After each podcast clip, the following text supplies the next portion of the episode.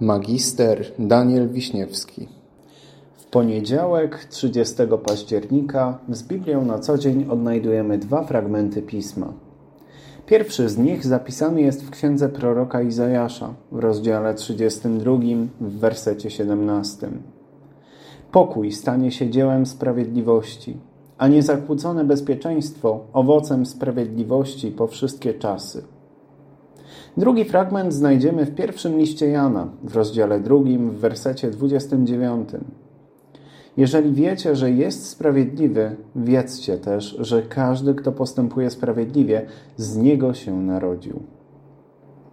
Żyjemy w świecie tak skomplikowanym, że samo takie w stu procentach pewne stwierdzenie, że dana rzecz jest całkowicie dobra albo zła, stało się rzeczą niemal niemożliwą. Gdy spojrzymy na otaczający nas świat, to widzimy, jak wiele jest poważnych dylematów. Ludzie kłócą się nad zasadnością prowadzonych wojen, nad procesami zachodzącymi w społeczeństwie, nad edukacją. Tak samo z ludźmi. Ich samych też ciężko jest nam ocenić. Sprawa jest prosta, jeżeli ktoś ma dobre zamiary i czyni dobre rzeczy, albo ma złe zamiary i czyni złe rzeczy. Wtedy bez problemu możemy ocenić, czy ktoś postępuje w sposób właściwy, czy też nie. Ale w życiu niestety rzadko tak bywa. Każdy z nas ma za sobą bardzo skomplikowany kontekst, na który składają się na przykład nasze rodziny, bliscy, znajomi, wspomnienia, różne historie, które się nam przydarzały.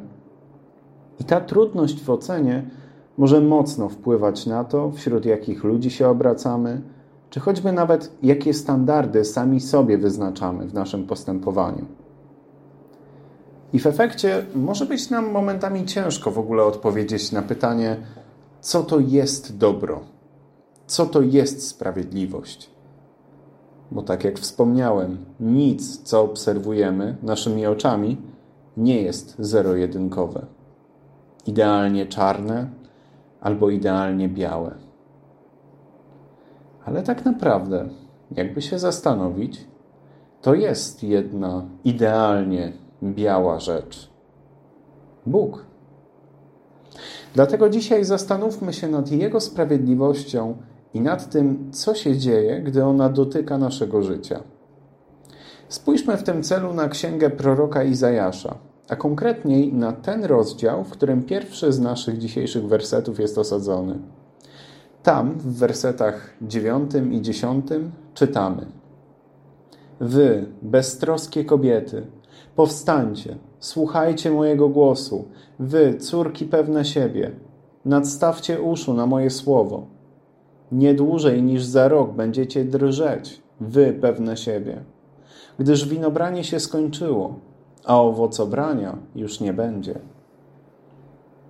W tych słowach Bóg przemawiał do narodu wybranego, który znajdował się w dosyć unikalnej sytuacji. Za horyzontem czaiło się wielkie niebezpieczeństwo w postaci Asyrii. Każdy bał się inwazji synów tego kraju. I z tego, co możemy w Biblii wyczytać, to Izrael raczej marnie oceniał swoje szanse w takiej konfrontacji. Jednak mimo to ludzie nie szukali pomocy u Boga. Woleli na swój sposób zapewnić sobie bezpieczeństwo, na przykład poprzez zawarcie sojuszu z Egiptem. Ponadto byli oni bardzo skoncentrowani na sobie samych. Bóg zatem wychodzi do nich z pomocną dłonią. Nie chce ich karać, ale chce ich uchronić od niebezpieczeństwa Asyrii i również od ich własnego egoizmu. Obiecuje dobrego króla, który zaprowadzi pokój i stabilność ale żeby taka przyszłość nadeszła, nie można tylko biernie stać i się patrzeć w dal. Trzeba działać. Stąd w następnych wersetach czytamy: Drżyjcie, wy beztroskie, przeraźcie się, wy zadufane. Ściągnijcie szaty i obnaszcie się, a przepaszcie biodra. Uderzcie się w piersi, narzekając nad rozkosznymi polami, nad urodzajnymi winnicami, nad rolą mojego ludu, która porasta cierniem i nad wszystkimi rozkosznymi domami, nad wiasmem wesołym. Bo pałace są opuszczone, ustała wrzawa miasta, zamek i baszta strażnicza stały się na zawsze jaskiniami, miejscem uciechy dzikich osłów, pastwiskiem trzód. Bóg chce pomóc swojemu ludowi, ale by to się dokonało, najpierw ten lud musi odsłonić swoje oczy, dostrzec, dlaczego tak naprawdę potrzebuje tej pomocy. Bóg zwraca uwagę Izraelitów na ich otoczenie. Teraz jest co prawda dostatek, ale ile on potrwa? Nic na tym świecie nie trwa wiecznie, a prawda jest taka, że już da się zauważyć pierwsze oznaki nadchodzącego kryzysu. I Bóg też o tym mówi. Winobranie już się skończyło, owocobrania już nie będzie. Dlatego ludzie zamiast żyć, nie przejmując się niczym, powinni raczej czasami uderzyć się w pierś, pokutować za swoje błędy i zastanawiać się, czy aby na pewno wszystko to, co robią, jest w porządku wobec Boga i drugiego człowieka.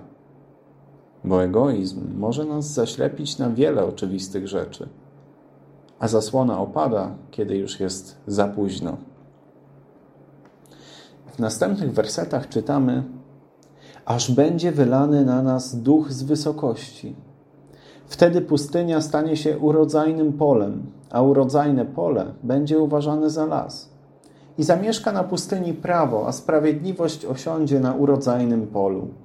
I pokój stanie się dziełem sprawiedliwości, a niezakłócone bezpieczeństwo owocem sprawiedliwości po wszystkie czasy. I zamieszka mój lud w siedzibie pokoju, w bezpiecznych mieszkaniach i w miejscach spokojnego odpoczynku.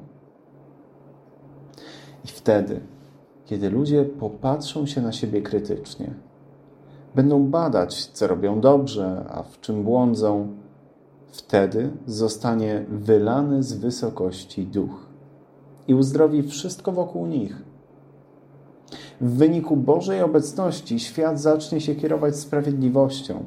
Nie będzie już wywyższania ani poniżania, nie będzie ucisku ani zagrożenia.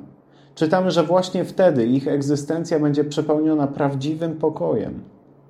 Tam, gdzie pojawia się Bóg, tam też pojawia się życie, nadzieja i miłość. Ziemia jest uzdrowiona. Ludzie sobie ufają i są gotowi pomagać sobie nawzajem, nawet jeśli to niekoniecznie koresponduje z ich własnymi interesami. Bo każdemu zależy na dobru drugiego. Taka właśnie jest Boża sprawiedliwość i tak przejawia się jej obecność. Kiedy więc będziemy patrzeć się na ten świat, i zastanawiać się, w którym kierunku należy iść, pamiętajmy o Bożej sprawiedliwości i ku niej dążmy. Amen.